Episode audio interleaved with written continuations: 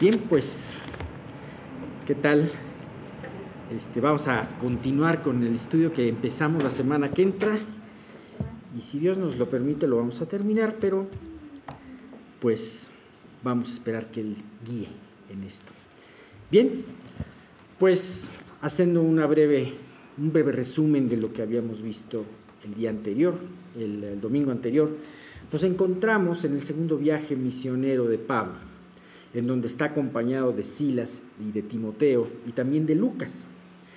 Y específicamente nos encontramos en la parte en donde ellos están visitando las ciudades de Macedonia y Acaya. ¿Se acuerdan que de alguna manera en un principio Pablo eh, quisieron ir a dos lugares, primero a Asia y después a Bitinia, y el Espíritu se los prohibió? Y en un sueño Dios le reveló a través del Espíritu a la imagen de un, a Pablo, la imagen de un varón macedonio que decía, ven y ayúdanos. Y veíamos cómo era la, la guía del Espíritu Santo en la vida de un creyente y en la vida de la persona que quiere escucharlo, que quiere dejarse guiar por él. Y bien, pues no iba a ser un viaje sin, sin problemas, ¿verdad? Vemos que en un 80%, 70% de las ciudades que iba Pablo tenía que salir corriente, no tenía que salir de noche, ¿no? Porque siempre había enemigos. Y bien, pues así fue en el caso de Tesalónica. Bueno, en el de Filipos los encarcelaron, en el caso de Tesalónica tuvieron que salir huyendo y en Berea también salieron huyendo. Y nos encontramos con Pablo en Atenas. Ya habíamos hablado cómo fue su llegada a Atenas. Y aquí hay algo muy importante que se me hizo muy interesante de este capítulo 17. En un principio yo pensaba solamente darles ese discurso de Pablo en Atenas, el cual pues es sumamente interesante, pero era muy importante poderlo contrastar con la forma como hablaba Pablo en otros lugares. Ahora, hay algo muy importante, el mensaje no cambia. O sea, Pablo siempre fue fiel al mensaje de la cruz, como lo vamos a ver en, este, en, este, en esta parte. Pero sí cambiaba la forma de plantear, la forma de entrar, los puentes que tendía Pablo, dependiendo del auditorio. Vemos, por ejemplo, el auditorio tanto de Tesalónica como en Berea, se lleva principalmente en la sinagoga. Ahí es donde entra Pablo. Y en la sinagoga que encontramos gente que busca a Dios o que dice buscar a Dios. Gente que ya tiene un cierto conocimiento de las profecías del Antiguo Testamento. Entonces Pablo lo único que tiene que hacer es hablar de la obra de Jesucristo y referirla a todos a todas esas profecías que ellos conocían muy bien. Y bien, pues eso era, había sido en casi todos los lugares que Pablo había estado. Vemos que llegó de una manera muy interesante, llegó a Atenas y ya desde ahí, desde su llegada, había sido algo muy diferente a las anteriores veces. Las anteriores veces él había llegado acompañado de sus ayudantes, de, de sus compañeros, por así decirlo. Y ahora no, estaba solo. Y vemos que en las otras ciudades lo primero que hacía Pablo era llegar a la sinagoga y predicar. Pero en este caso Pablo no lo hizo, sino que pidió a los que lo llevaron que fueran inmediatamente por sus compañeros y mientras esperó. Eso se me hace muy interesante, una forma distinta de llegar a una ciudad. Vimos un poquito de cómo sería Atenas en ese momento. Imagínense, todos nosotros tenemos imágenes de Atenas, tenemos imágenes de aquella preciosa Acrópolis, ¿no? Imagínate en esos tiempos de esplendor, con los mármoles más nuevos de lo que ahora son, con los frisos y los muros pintados con, con pintura polícroma, este, cosas bellísimas, con jardines, con, con todo eso. ¿Cómo ha de haber sido? Ha de haber sido algo muy hermoso precisamente estábamos nosotros eh, haciendo un poquito eh, la, similitud de qué pasaría, qué pasa ahora cuando vamos a una ciudad de las más bellas del mundo, cuando vamos a Roma, cuando alguien puede ir a París, cuando alguien va a diferentes ciudades, ¿no? En donde pues ellos, eh, ¿qué haces cuando llegas? Pues dices, dejo mis maletas y me voy a visitar, ¿no? Y entonces te impresionan los monumentos, te impresionan las pinturas, las esculturas. Bien, Pablo llegó y empezó a visitar. Sin embargo, en vez de quedar impresionado por todo aquello que veía, un cargo le vino a su corazón. Dice específicamente aquí en, esta parte de Hechos, que su espíritu se enardecía viendo a la ciudad entregada a la idolatría. Pablo no vio lo que otros común y corriente veían, grandes monumentos, una ciudad en donde había además gente de, todo el mundo y muy cosmopolita. Hay que recordar que aunque Atenas en ese momento ya no vivía su época dorada como lo había vivido 400 años antes, en ese momento Atenas todavía seguía siendo una ciudad bella y que imponía moda en muchas cosas. Pablo eso no lo impresionaba. Pablo estaba impresionado de la idolatría. Y, y, entonces, esa, ese fuego que estaba dentro de él, como el fuego, ¿se acuerdan del fuego de Jeremías cuando trató de callarse la boca? Bueno, hubo un fuego similar a en Pablo. Su espíritu se enardecía y entonces empezó, buscó una sinagoga y empezó a hablar en la sinagoga. Ajá como dice, discutía, así que discutía en la sinagoga con los judíos y piadosos. Y, eh, pero no solamente que discutía ahí en la sinagoga, sino que empezó a discutir en un lugar distinto, en la plaza, en un lugar público, en donde no solamente judíos y piadosos asistían, sino gente de toda índole. Entre ellos, las personas que si Pablo no hubiera discutido en la plaza, nunca hubieran escuchado el mensaje de Cristo. Aquellos hombres pensadores, aquellos hombres filósofos. Y dice, bueno, es en esta parte donde precisamente nos, nos quedamos la semana pasada, en donde eh, Pablo estaba discutiendo delante de personas que se consideraban la crema y la nata de la sabiduría en ese momento y que de hecho no solamente fue en ese momento, sino durante los siglos ha perdurado mucho esa sabiduría, la sabiduría de los filósofos este, eh, griegos y los romanos. ¿no? Y bien, eh, y lo difícil que ha de haber sido en ese, en ese momento el poder haber discutido con estas personas, personas que conocían poco de la escritura o casi nada, pero que sí tenían un montón de ideas en su cabeza cómo acercar la verdad a estas personas. Es muy interesante, créanme, lo que pasa en este capítulo, en estas narraciones. Y decía, el versículo 18, ¿qué es lo que nos comenta el versículo 18? Y algunos filósofos de los epicúreos y de los estoicos disputaban con Pablo, con él, con Pablo. Y unos decían, ¿qué querrá decir este palabrero? Y otros, parece que es predicador de nuevos dioses, porque les predicaba el Evangelio de Jesús y de la, resurrección. Pablo no se dejó intimidar en el espíritu, porque Dios nos ha dado un espíritu de valor. No se dejaba intimidar por las credenciales de estos filósofos, por las poesías que hayan escrito, por las obras y por los debates que hayan tenido. No se dejó impresionar. A veces nosotros podemos ser muy impresionables por tratar con una persona que se pueda decir erudito. Sin embargo, la gran lección es que Pablo se sujetó a hablar de Cristo y a este crucificado. Es impresionante. Y entonces eh, fue lo único que dijo.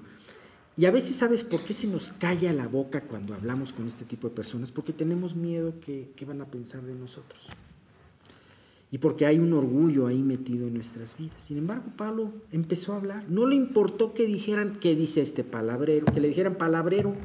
¿A ti te gustaría que te dijeran palabrero? Pues no, ¿verdad? En la versión NTV dice, ¿qué quiere decir este charlatán? ¿no? Ah, este merolico. Y bueno, eh, vamos a ver un poquito cuál era el tipo de, de, este, de auditorio que se encontró Pablo. En este auditorio había filósofos de las dos corrientes más importantes de aquel entonces, corrientes que ya tenían algunos siglos de vigencia. Unos de ellos, los dos eran, además, eran las dos corrientes principales y entre las dos corrientes eran antagónicas, pensaban cosas muy distintas, sin embargo, los dos estaban impactados y estupefactos de lo que decía Pablo.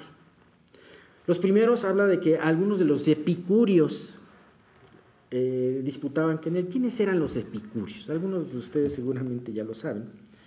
Pero bueno, para hablar un poquito del epicureísmo, el epicureísmo era un movimiento filosófico fundado por una persona, un señor que se llamaba Epicuro de Samos, aproximadamente en el siglo IV antes de Cristo.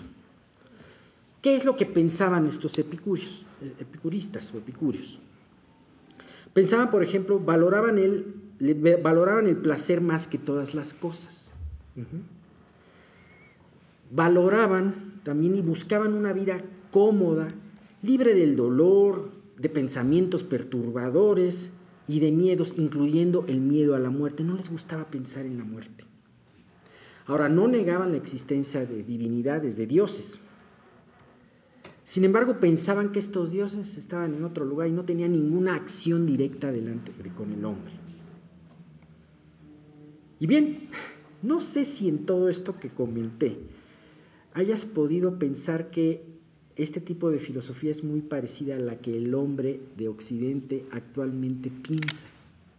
De alguna manera tenemos esa, esa como herencia epicureísta sin querer, pero pero de alguna manera pensamos en esto. La mayoría, muchos del, mundo occidental, y estoy hablando del mundo occidental específicamente, que además es donde nosotros vivimos, nos desarrollamos, eh, este mundo occidental que otrora se dejaba guiar por valores cristianos, cada vez el hombre reconoce menos la eternidad y los valores trascendentales. De hecho, la música las películas, los programas de televisión, la publicidad, predican todos estos engaños acerca de no pienses en eternidad, no pienses que hay eternidad. Cada vez más este mundo se centra en el materialismo. Hay que decir algo que se me olvidó decirles, que esta, la, doctrina epicureísta, era una doctrina materialista no creía en la eternidad y se concentraba en el individuo. Pues eso creo que nos hace de alguna manera palpar más lo que estamos viendo ahora, ¿no? Más asemejado a lo que estamos viendo ahora. Vivimos en una época sumamente materialista, en donde está creciendo el ateísmo y además en donde los individuos cada vez piensan más en ellos mismos. Digo, siempre ha habido materialismo, ateísmo, siempre ha habido este, egoísmo, pero ahora más que nunca ese tipo de cosas se están, este, surgen, surgen con eh, mayormente, ¿no? Por estas cosas, precisamente por predicar en contra de la eternidad, por predicar en contra de un Dios o predicar de un Dios muy lejano, existen cosas como la subjetividad de valores. ¿Qué es eso? Tú piensas esto, yo pienso lo otro, los dos tenemos razón o los dos estamos equivocados, ¿no? También por esas cosas se piensa y la gente no quiere pensar que va a haber un juez eterno, ni tampoco piensa en las consecuencias eternas de la equivocada forma de vivir. Por esa razón, por sacar a Dios y la eternidad y el juicio de nuestras vidas, la sociedad piensa cada vez en cosas más equivocadas y en engaños cada vez más absurdos, como por ejemplo la teoría de género, el que tú escojas qué vas a hacer si hombre o mujer. Es absurdo completamente. O por ejemplo, piensan que el bebé que está en el vientre es tan solo un producto del cual la persona se puede desechar cuando quiere. Ya hasta los bebés son desechables, ¿no?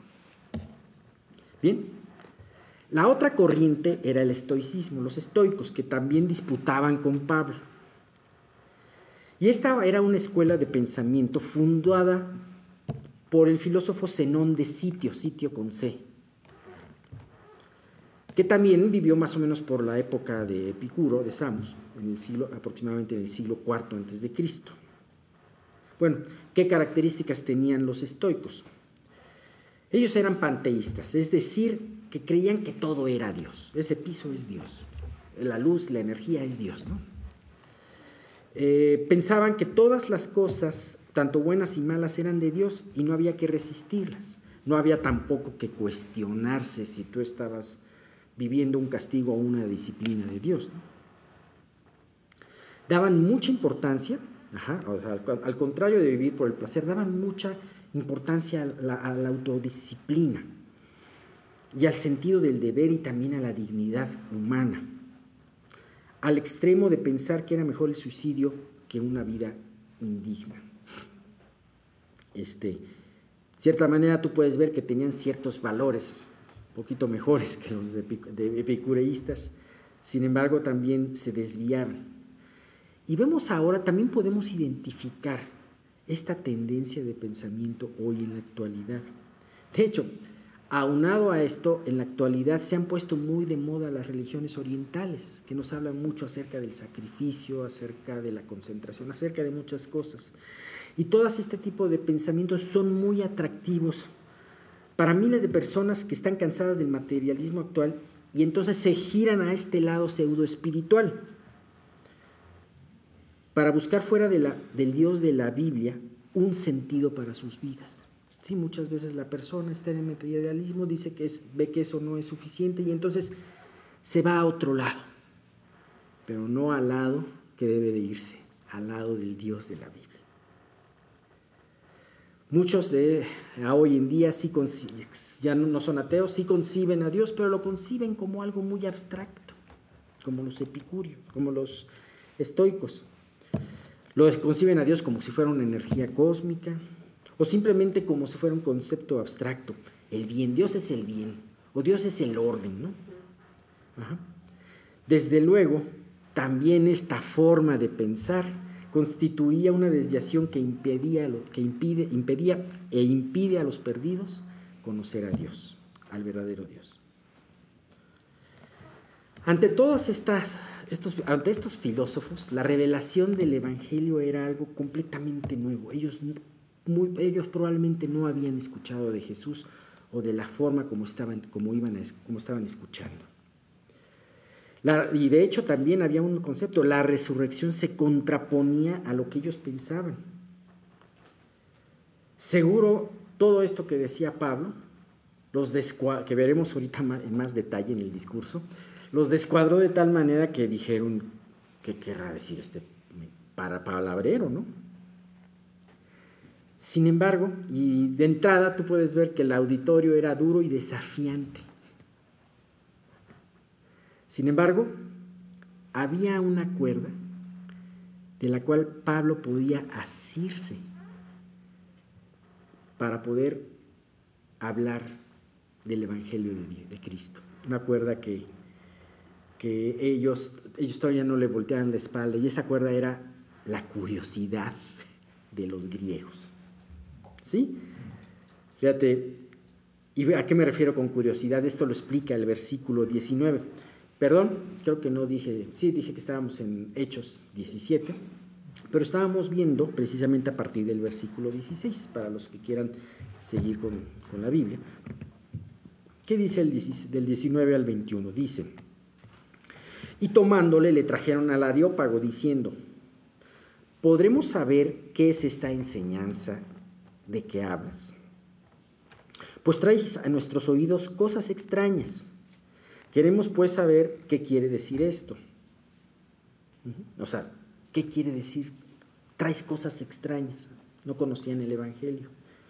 Muy probablemente no conocían las escrituras. Y no lo conocían porque no hubieran podido tener un pergamino, sino porque menospreciaban otro tipo de conocimiento que no fuera el, conocimiento que ellos habían cultivado. Y dice un comentario al margen, aunque, aunque pertenece a la misma palabra, dice, porque todos los atenienses y los extranjeros residentes ahí en ninguna otra cosa se interesan sino en decir o en oír algo nuevo. He ahí la curiosidad que tenían y también las ganas de ser innovadores. ¿no? Bien, Así que, volviendo a Pablo, podemos ver que Pablo había predicado en esas plazas públicas delante de un público exigente y muy alejado a las escrituras. Sin embargo, Pablo fue fiel, a pesar de ese auditorio, fue fiel a hablar del Evangelio. Realmente, como decíamos, se propuso presentar a Cristo y a este crucificado. Y desde luego se les hizo muy, muy este, eh, difícil, muy extraño, no cuadraba con sus ideas filosóficas. Y bien, eh, por eso se lo llevaron, con esa curiosidad, tuvieron curiosidad y tenían adicción a escuchar cosas nuevas y por eso se llevaron a Pablo a la tribuna más importante de Atenas, que era el Areópago. Ahora, es impresionante, veíamos, comentábamos la vez pasada que el Areópago, tú puedes ir el día de hoy este, a visitar el Areópago. El Areópago es un monte que mide como 100 metros, está sobre 100 metros, en una explanada como de 100 metros de altura. Y curiosamente en el Areópago hay una placa de bronce en donde está escrito el discurso de Pablo. Eso es algo muy interesante, fíjate, lo que quedó de ahí. Y este era un lugar de, eh, que había sido fundado muchos años antes, en donde las autoridades atenienses se reunían para discutir y tomar decisiones sobre asuntos de gobierno y también sobre asuntos filosóficos. Quizás en ese momento no había una sesión, o quizás en ese momento no estaban todos los que, los que normalmente estaban en en esa tribuna, pero seguramente sí había algunos de ellos. ¿Sabes? Ese era un momento precioso y una oportunidad de oro para Pablo, de presentar el mensaje a personas que en otro lugar ni en otro momento lo hubieran escuchado. ¿Sabes? Es precioso. A veces podemos nosotros presumir, fíjate que yo tuve la oportunidad de hablarle a una persona muy importante y qué bueno, gracias a Dios. Sin embargo, es hermoso al ver en el libro de Hechos cómo el Evangelio es para todos. Y cómo Dios trajo el mismo Evangelio al cojo que estaba pidiendo limosna en el templo de Jerusalén. Y el mismo Evangelio fue dado a los hombres que se, decían los más sabios del mundo. Eso es lo hermoso de la gracia de Dios. Bien, ahora la descripción que se nos hace en este versículo nos muestra de una manera muy exacta el ambiente de la época de esa ciudad, de esa ciudad cosmopolita, capital del pensamiento filosófico de la época. Si tú seguramente eh, el día de hoy visitas alguna ciudad como Nueva York, como Londres, como París, tú vas a como Singapur, tú vas a encontrarte una ciudad muy cosmopolita y te vas a impresionar. Y además vas a encontrar a veces cosas que están allá y que todavía no tienes aquí. Sobre todo en los 80s, en los 70s eso era muy, muy, muy regular, ¿no? Tardaban mucho más las cosas de llegar aquí a, a nuestra milpita, ¿no? Pero este, ellos tenían como una especie de gran progreso de evolución el que escucharan conceptos y dijeran conceptos cada vez más sofisticados que trataban de explicar el origen y sentido de la vida. Si Atenas era como considerado como ese laboratorio de ideas que una vez gestadas salían y se derramaban a todo el mundo. ¿De dónde viene esa corriente filosófica de Atenas? ¿De dónde viene esa moda arquitectónica de Atenas? Los romanos, mucho más poderosos en esa época, conquistaron a los griegos de una manera política, pero ellos a su vez fueron conquistados por el arte que estas personas y el pensamiento que ellos tenían. Así que no era poca cosa, ¿no? Hablando del mundo, ¿no? Ahora, no es difícil imaginarnos ese, escenario porque en nuestros tiempos tenemos un escenario muy parecido, ya hemos hecho referencia a las ciudades. Y fíjate que también tenemos un escenario muy parecido en querer escuchar algo nuevo, querer decir algo nuevo o querer experimentar algo nuevo. Y eso viene desde, desde, pues desde que nosotros estamos aquí, este, eh, somos chicos, ¿no? somos niños. Y ahora cada vez es mayor, ¿no? Para muestra basta solo un botón. Solo basta con escuchar todas las falacias, todas las insensateces que se dicen en las redes sociales. Y a los millones, además, a los millones de seguidores que las aplauden. ¿A poco no con esto no, no piensas en esos primeros versículos del Salmo 2, escrito por David, que dice en versículos 1 al 3, fíjate, ¿por qué se amotinan la gente? Y los pueblos piensan cosas vanas. Ahora resulta que hay un, un lío porque ya las gorditas, las gorditas de chicharrón, ya no les quieren decir gorditas de chicharrón, sino les quieren decir masa compactada con piel de puerco, ¿no? Algo así. De verdad dices, caray, y se abren, abren foros y discusiones para pensar todo esto, y realmente son cosas vanas, ¿no? Realmente son cosas muy vanas. Pero dice, piensan cosas vanas. Se levantan los reyes de la tierra y príncipes consultarán unidos contra Jehová y contra su ungido. Es así, todos los temas de conversaciones en contra de los principios de Dios. ¿Y qué dicen? ¿Qué dicen atrás de, bambalinas de todas esas, de toda esa palabrería? Lo que dicen realmente es rompamos sus ligadores, sus ligaduras y echemos de nosotros sus cuerdas. Ahora, ¿de qué nos sirve saber todo esto? a nosotros como iglesia. Porque tú crees que tú y yo no podemos caer en ese engaño. Claro, podemos dejarnos llevar por todas esas cosas y por todas esas noticias. Me da risa un dicho que si Jesús viviera en esta, eh, pudiera estar aquí en la tierra en este tiempo, diría, este, ¿cómo, dice, ¿cómo diría? Deja tus redes y sígueme, diría, ¿no? Entonces, eh, tus redes sociales y siguen. Y es que es cierto, perdemos muchas veces mucho, mucho eh, este tiempo y mucho esfuerzo en, en, enterarnos de cosas. Y creo que es algo que tenemos que tener mucho cuidado y sobre todo porque de una manera muy sutil nos podemos impregnar de la filosofía y del ambiente en que está nuestra época el día de hoy.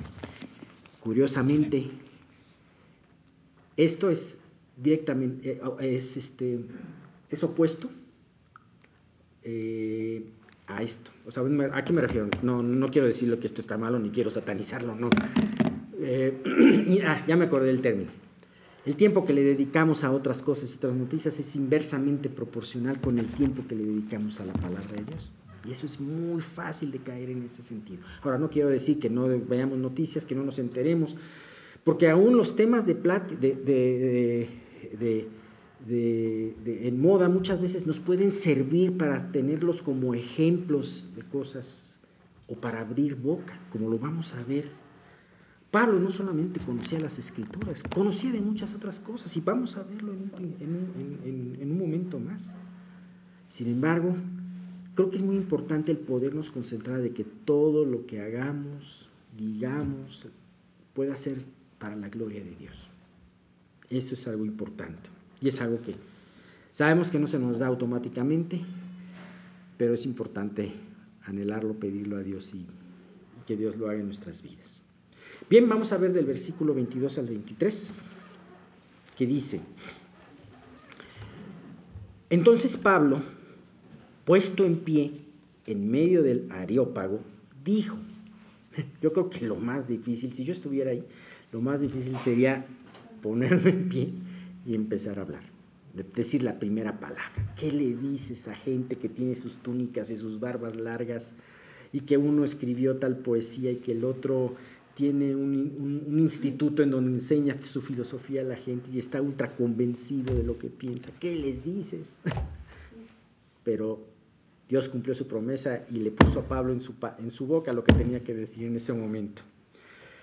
Dice, entonces Pablo, puesto de pie en medio del areópago, dijo, varones atenienses, en todo observo que sois muy religiosos, porque pasando y mirando vuestros santuarios, hallé también un altar en el cual estaba esta inscripción.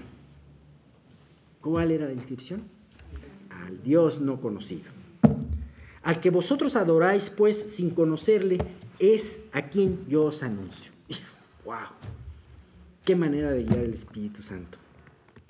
Es impresionante cómo el apóstol a los gentiles puede empezar a abordar delante de un auditorio muy difícil un tema.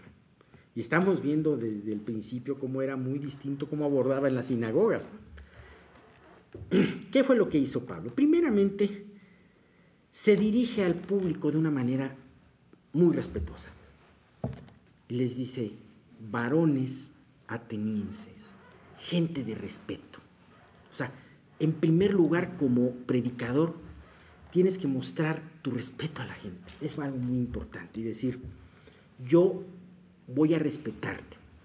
Y si tú hablas de algo con un hijo, por ejemplo, o si hablas de algo como con un empleado, si quieres que haya una posibilidad que te escuche, tienes que dirigirte con respeto, tienes que respetarlo en tu corazón. Eso es algo muy importante. Varones atenienses.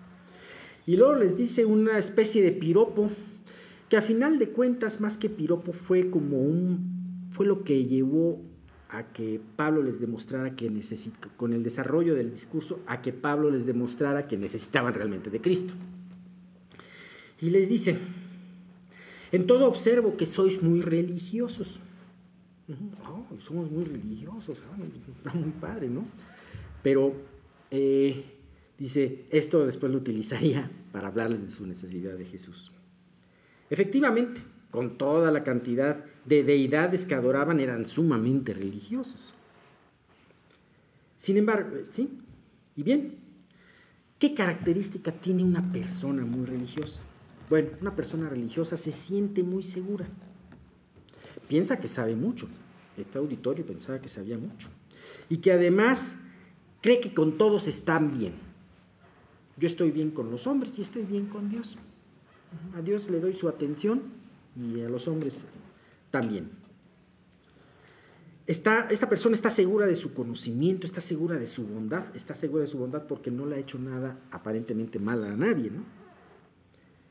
Sin embargo, es una posición en donde la persona en la que está es muy peligrosa, es muy vulnerable. ¿Por qué? En ese pseudo conocimiento ellos suelen ser peores que los ciegos. ¿Se acuerdan de los fariseos a los cuales cuando curó Jesús al ciego estuvo discutiendo con ellos? Y entonces los fariseos les dijeron, ¿entonces nosotros somos ciegos? Y Jesús en pocas palabras le dijo, no, no, no, no, ustedes son peores que ciegos. Dice, si ustedes no hubieran escuchado, o sea, dice, dice más ahora ven, ¿no? Ahora ven ustedes, ¿no? Porque han escuchado mucho. Así que suelen ser peores que los ciegos. Están en un engaño que los vuelve extremadamente vulnerables. Ponte a pensar qué horrible es vivir engañado y cerrar tus ojos de esta vida pensando que estás en paz en Dios, con Dios, para después abrirlos en la eternidad y darte cuenta que realmente viviste alejado y que sigues alejado de tu Creador. Y además lo peor, ya no puedes hacer nada Así que es muy importante que escuchemos estos mensajes con atención, porque pues el tiempo de corregir, el tiempo de arreglar es hoy, y no creernos cosas que no somos. Bien. Ahora, Pablo no les empieza a hablar de los profetas, no les empezó a hablar de Isaías, de Jeremías, digo, como dijo el profeta Isaías, y van a decir, ¿quién es Isaías? A lo mejor algunos de ellos sí lo conocían, pero en general no los conocían y tampoco les interesaba conocerlos. Así que empezó a hablarles adaptándose al auditorio, y eso es lo que yo me refiero adaptándose al auditorio, hablándoles de cosas que ellos conocían. De alguna manera, esto me recuerda mucho a todas las, eh, a ese curso que tomamos con Ray Comfort, en donde el rey Comfort empezaba a hacer la plática a través de algo, a través de un tema X que ellos conocían y podían debatir. Y a través de ese tema, él se introducía. Entonces, él empezó hablándoles de un tema que conocían, de su ciudad. ¿eh? Y empezó a hablarles de su recorrido en la ciudad. Y de los templos y de los monumentos que acababa de ver. cosas que todo ese público conocía y les era cotidiano. Pablo se detiene finalmente en un monumento que tenía una inscripción al Dios no conocido.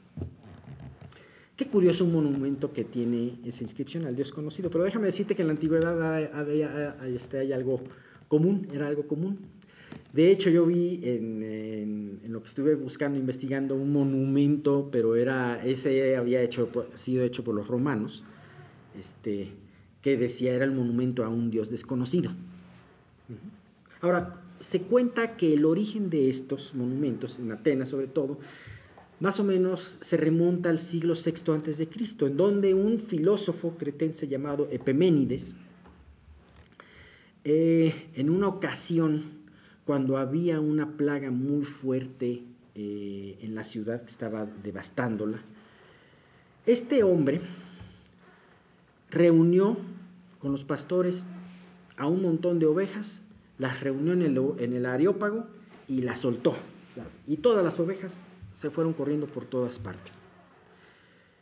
Como Atenas y algunos alrededores está lleno de monumentos y de templos, entonces donde se paraba la oveja, ahí, ahí la sacrificaban al, dios de ese templo, o al dios del templo que estaba más cercano. Sin embargo, había ovejas que se paraban en medio de la nada ¿Y a qué Dios sacrificamos? Porque esto es una señal que tenemos que sacrificar a un Dios. Bueno, pues ¿a cuál Dios? Ah, pues a un Dios que no conocemos. Y entonces hacían un altar al Dios no conocido. Cuenta eso eh, que son los, los, orígenes de, este tipo de templos, ¿no? Y con eso se curaban en salud. Le sacrificaban a todas sus deidades, pero también si había algún Dios que no conocía, pues también lo trataban de honrar, ¿no? Para que no se enojara. Bien, ahora, volviendo al mensaje del Evangelio, me encanta la sabiduría que Dios le da a sus siervos, portadores de su mensaje. Pablo utiliza este monumento guiado por el Espíritu para hablarle al escéptico auditorio de un Dios verdadero. El Dios precisamente de que ellos no conocían. Dios nos conceda esta sabiduría y cargo para poder aprovechar cada oportunidad que Él nos da. Bien, entonces, al Dios conocido, como dice el versículo 23, dice que acabamos de ver, dice, en el cual estaba esta inscripción, al Dios no conocido, al que vosotros adoráis, pues sin conocerle es a quien yo os anuncio. Yo creo que sería muy difícil para cada uno de nosotros aprendernos de memoria todo el nombre de todos los dioses y los semidioses, de todas las deidades de aquella, de aquella mitología griega. Sería bien difícil aprendérnoslos. Sin embargo, ellos adoraban a todos ese tipo de dioses, o algunos de ellos. Sin, sin embargo, el Dios desconocido era el Dios principal. Qué forma tan hermosa de Dios guiar a un hijo suyo para poder entrar al mensaje del Evangelio. Y Pablo conocía la ciudad, conocía este monumento y de esa manera pudo entrar.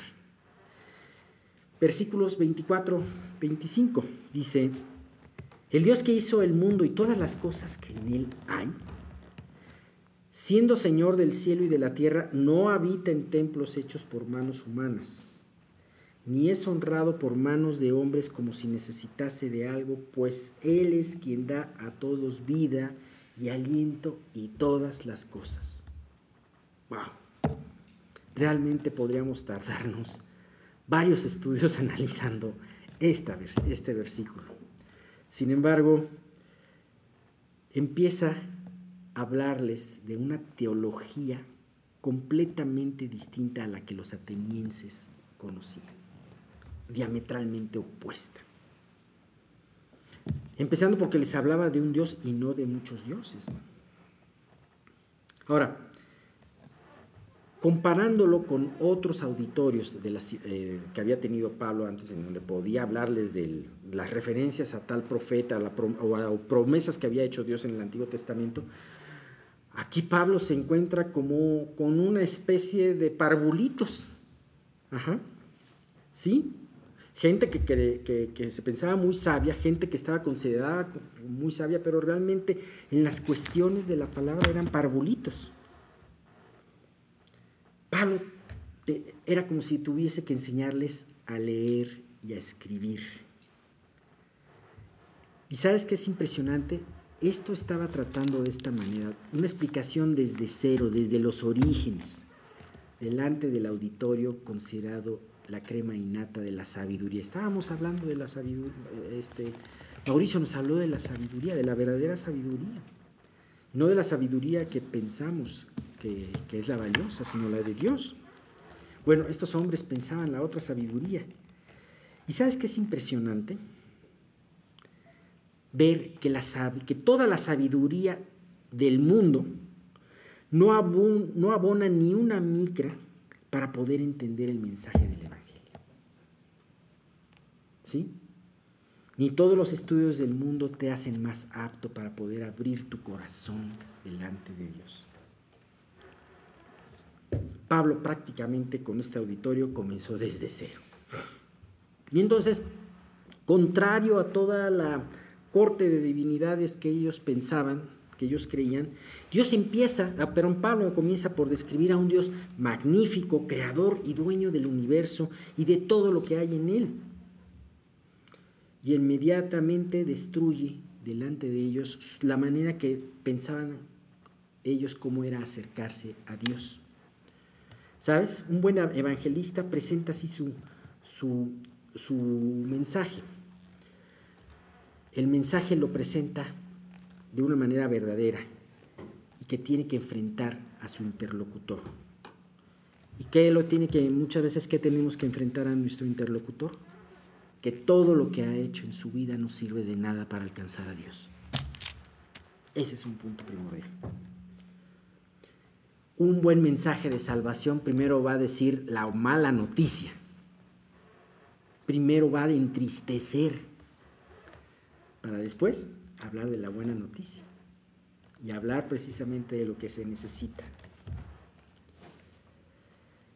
La mayoría de las personas religiosas, la mayoría de las personas que confirman, que, confían con su bagaje intelectual, de obras, de todo esto, tropiezan con este mensaje.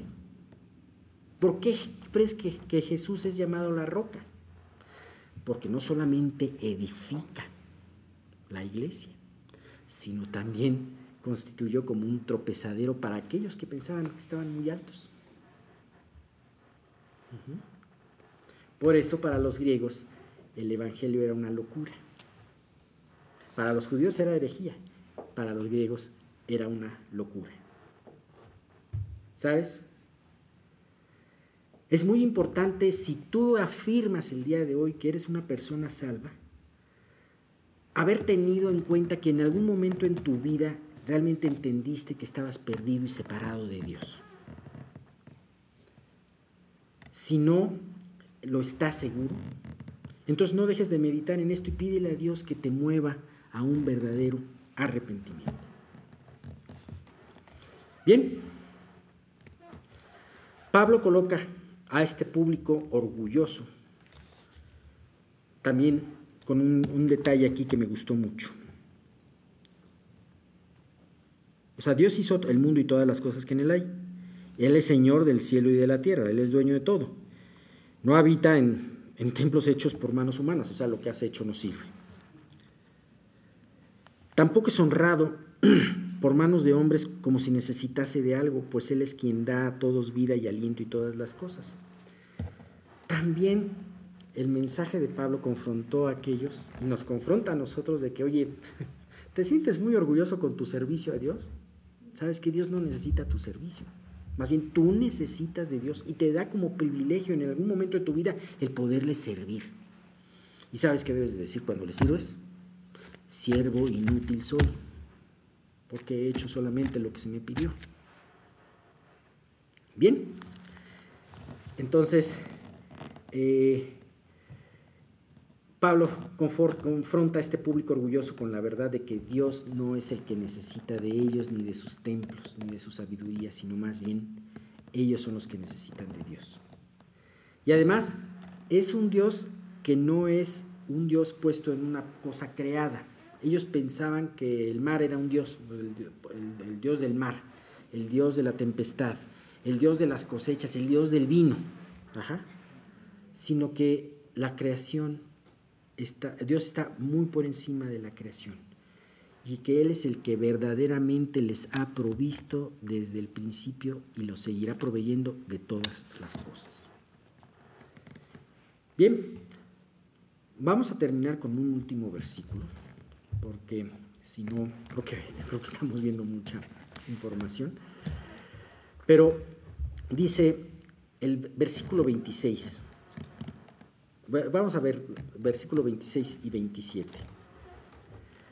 Y de una sangre ha hecho todo el linaje de los hombres para que habiten sobre la faz de la tierra, y les ha prefijado el orden de los tiempos y los límites de su habitación.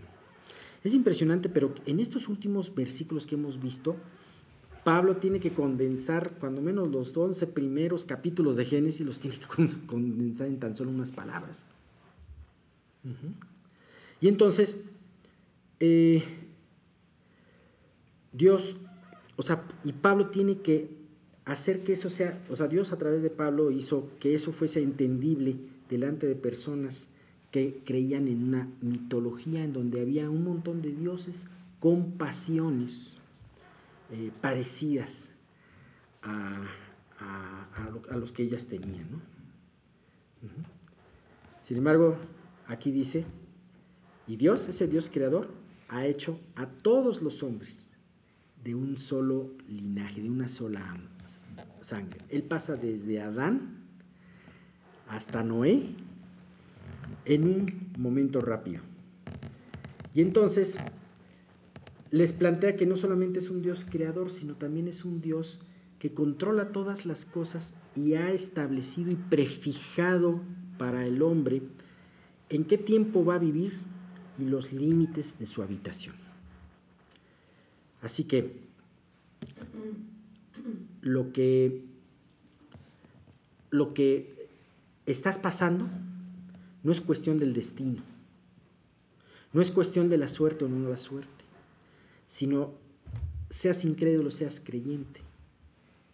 Dios ha prefijado tu vida y ha predestinado todo lo que vas a hacer. Es impresionante porque realmente Dios eh, el tiempo que tú estás viviendo y el lugar donde tú estás viviendo es un tiempo y un lugar que Dios planeó para ti. Bien, creo que nos vamos a quedar aquí porque sí, todavía muchos conceptos. En otra oportunidad seguiremos comentando. Pero a mí me impresiona ver eh, eh, dos cosas. Y creo que es lo que más me impresiona de todo esto, este pasaje.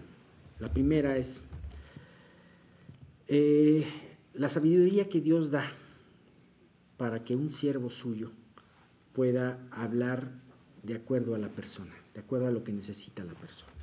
Cuando iba con los judíos les hablaba de las profecías y de los profetas. Y en este caso les habló de las cosas que ellos conocían, de sus monumentos y de sus filósofos. Y también la fidelidad que Dios que, tenía Pablo para no dejar de hablar lo importante del mensaje del Evangelio, no importando qué auditorio tenía y no importando la reacción de burla que pudieran tener. Bueno, vamos a quedarnos aquí.